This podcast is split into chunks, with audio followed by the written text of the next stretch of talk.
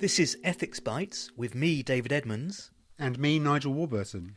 Ethics Bites is a series of interviews on applied ethics produced in association with the Open University.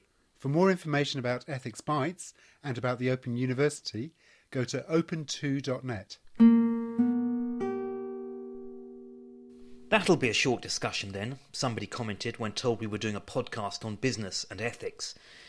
In fact, there is a strange shortage of philosophical literature on business ethics. In contrast, there's a library of books on medical ethics. One puzzle in business ethics is how we should view a business decision. Should we blame a bad decision, say, on a particular individual or set of individuals, or can sense be made, as the philosopher Philip Pettit suggests, of the responsibility being the organisation's as a whole? And what are we to make of corporate social responsibility, all the vogue now? Do businesses really have an obligation, as opposed to a profit motive, to care about the environment, the communities in which they operate, and so on? Questions to which Alex Oliver should know the answers. He runs the Forum for Philosophy in Business at Cambridge University. Alex Oliver, welcome to Ethics Bites. Hello, Nigel. Now, the topic we're going to focus on today is corporations and responsibility. Philosophers aren't typically that interested in lampposts or cars. Why should they be interested in corporations? Well, I think they should be interested in corporations because they throw up all sorts of philosophical puzzles and conundrums. What kinds of properties do corporations have? How are these corporations related to the individual human beings that make them up? But there are all kinds of groups of people that philosophers don't get excited about. A queue waiting to get a coffee in Starbucks. Who cares about that? Why should they be so focused on corporations? I don't think they should just be focused on corporations. I think they should be focused on groups which are organised to pursue some purpose. It's those kinds of groups which really raise the interesting philosophical puzzles trades unions, churches, universities, the mafia, as well as corporations. So, what's special about these kinds of organisations which have particular aims and shared purposes and possibilities to act? What's special about them? Well, it starts with metaphysics, really. One wants to ask, where are they, for example? Where are they located? And of course, it's very easy to locate a very small organisation, but when one thinks of Shell or the Mafia, it's very hard to give them a location as it would be to just point to the lamppost. And that brings up another point. You can't generally smell them or feel them, they don't seem to be observable in the way that a table or a lamppost is. You can see individual members of an organisation, but can't actually see the organisation setting aside the mafia because there are special problems there about identifying who's a member, but I can think of Shell. You could find business addresses, you can find the names of employees. I don't follow why there's a problem about identifying where the corporation is there. It's the sum of those addresses, people, business sites. Well, which people? Which people are the appropriate members of the corporation? How far does the membership extend? Is it just the board of directors? Is it the entire workforce? Is it the workforce plus those they impact on? And I suppose the shareholders as well could conceivably be thought of as part of an organisation like that. Absolutely, they're the owners. If there is this difficulty of actually identifying a location of a corporation, are they more like numbers in that respect? The number three, where is that? It's not the number written on a page, it's an abstract idea.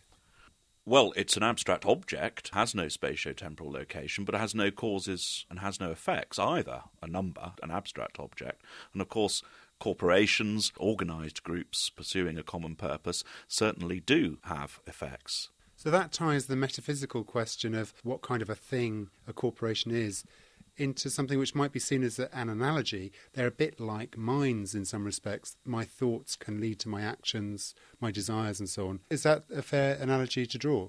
Well, it's a difficult question. They cause things, but do they do things? Are some of the things that they cause actually results of their actions? And I believe they are. I believe there's a good sense in which organisations can act, and they can act for reasons.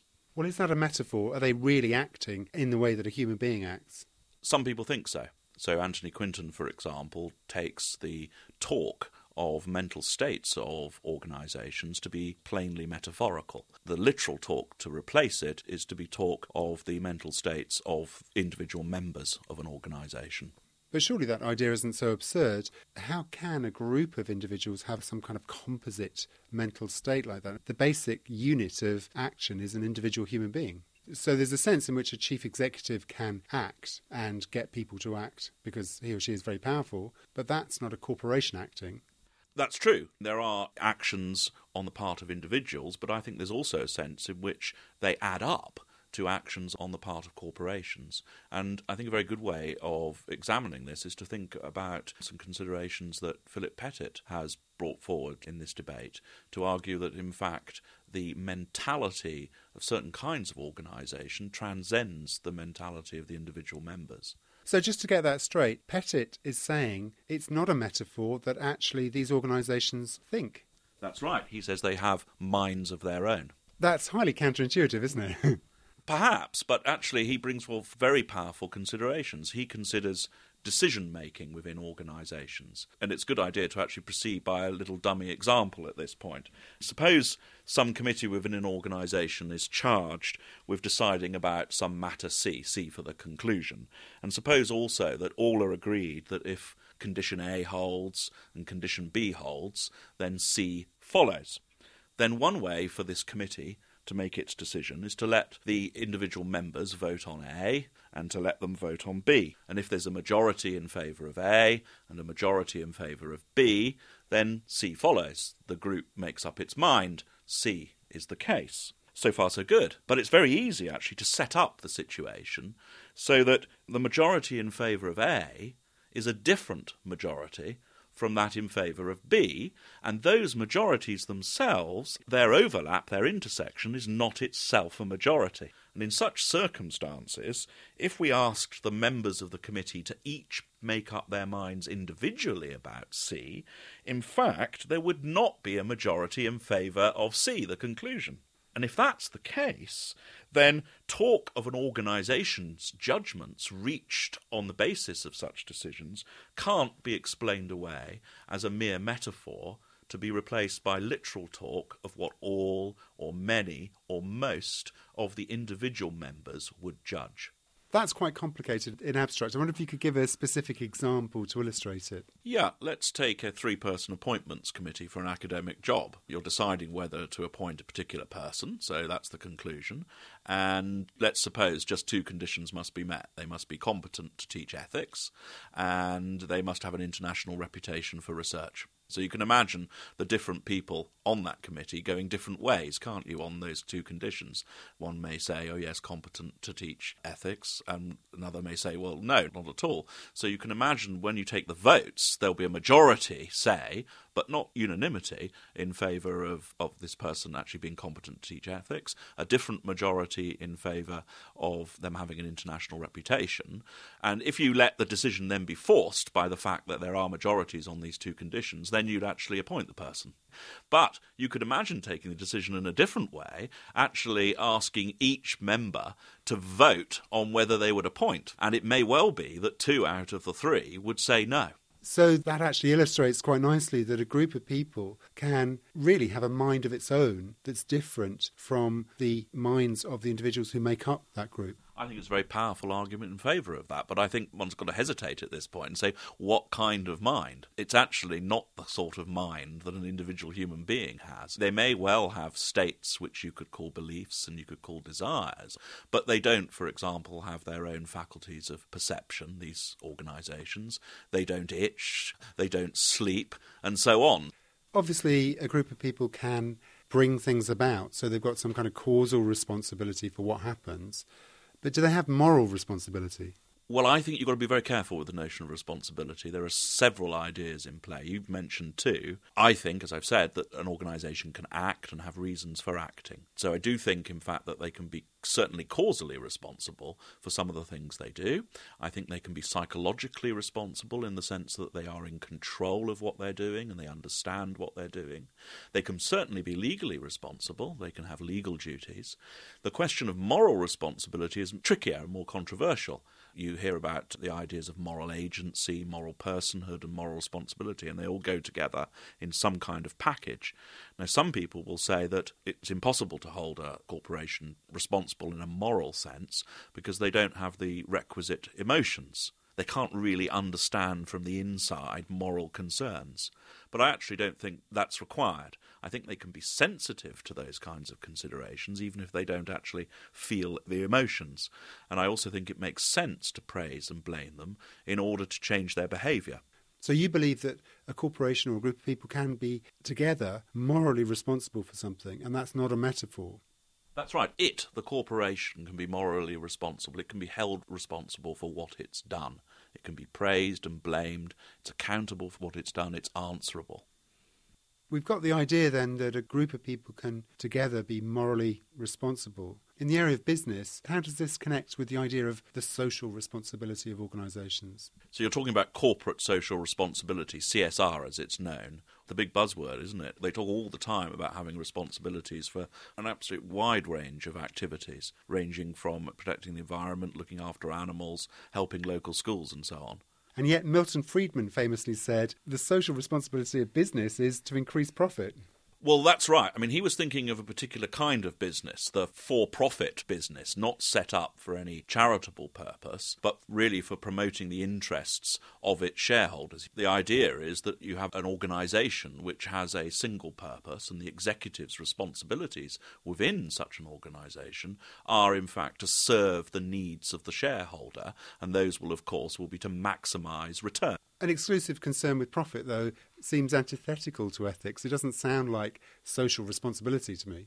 Well, he distinguished two kinds of social responsibility. What you might call the pure kind is where the executive is actually running against the desires of the shareholder, spending their money in ways in which they don't agree. And for that kind of social responsibility, he condemned it as a kind of taxation without proper democratic procedures in place. Well, what's the second kind then? Oh, the second kind you might call impure as opposed to pure. This is by far the most popular kind of CSR as it's conducted now, where the business case is made for doing good. So ultimately, you're doing good for profit's sake. Now, for Friedman, he called this hypocritical window dressing. He thought that impure CSR was often conducted in what you might call a fraudulent way, that the motive for doing good was being misrepresented.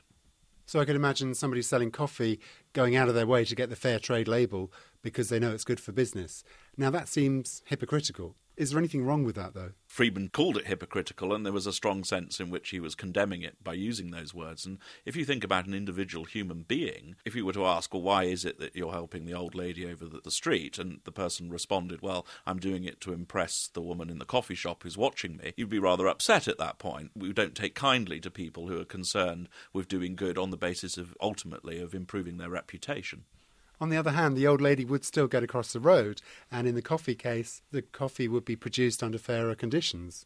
Absolutely. And this raises a very interesting question here whether it's necessary to misrepresent a corporation's motives. Corporations have to represent their motives to all sorts of constituencies. When they're talking to the investment analyst, they certainly won't stress their altruistic motives. They'll be very much talking the business case. But when they're representing themselves to a wider public, potential and actual consumers, they may well be stressing altruistic motives and not mentioning the business case. So now, why is it that they have to shift here. Well, that sounds quite Machiavellian to me, the idea that you manipulate appearances to get a certain kind of end result, which is you're approved of from outside. Is that really an, an ethical position? This is the really interesting question for me about corporate social responsibility. It's about presentation and the ethics of spin. Why shouldn't we, as the general public, be impressed by what a company's doing, even if it's from the motive of ultimately maximising shareholder return. After all, they're doing good. Why should we care about why they're doing it? This may be one area where judgment about human beings and judgment about corporations differs, or should differ. That's interesting. So you might have a special notion of corporate responsibility that doesn't put such stringent obligations on the morally acting corporation as it would on an individual. That's right. One would ignore motivation and say it's only to be expected that they're actually interested in the business case. What else would they really be interested in? But on the other hand, look at all the good work that's following from that. Hooray. Is it possible then to have a business which has a genuinely moral motivation in the sense that it's not just out for profit? Would it still be a business? There are plenty of corporations that say that they're out to do something else than just maximise shareholder return. So, a good example would be Divine Chocolate. On their homepage, they say that their overall strategic aim is to improve the livelihood of smallholder cocoa producers in West Africa. Is that then a paradigm of how a business should embrace its social responsibilities? Or is it beyond the call of duty, as it were? Well, I think it's up to the owners of the business to decide how they want to run their business. Some will have purposes that go beyond the profit motive, some won't. And I don't think one should downplay the profit motive. Making money is, in the end, good for society. In a business which is set up purely for generating profit for shareholders, those who decide to invest in socially concerned projects might be seen to be doing something that is actually wrong. As a human being, you may well want to say that they're a good person, but qua executive, their chief responsibility is to satisfy the desires of the owners of their corporation. I can imagine a cynical business person thinking, well, philosophers can't teach me anything. They're not experienced in business. They live in their ivory towers. What do they know about the ways of the world? Is there anything you think that people in business can genuinely learn from philosophy? Well, I know from experience that they can. What a business person can learn from a philosopher is the need to be able to explain and justify what it is that their particular corporation is doing. What are the motives? There's a lot of confusion, I think. There's a lot of misrepresentation. Alex Oliver, thank you very much. Thank you. Ethics Bites was produced in association with the Open University. You can listen to more Ethics Bites on open2.net, where you'll also find supporting material. Or you can visit www.philosophybites.com to hear more philosophy podcasts.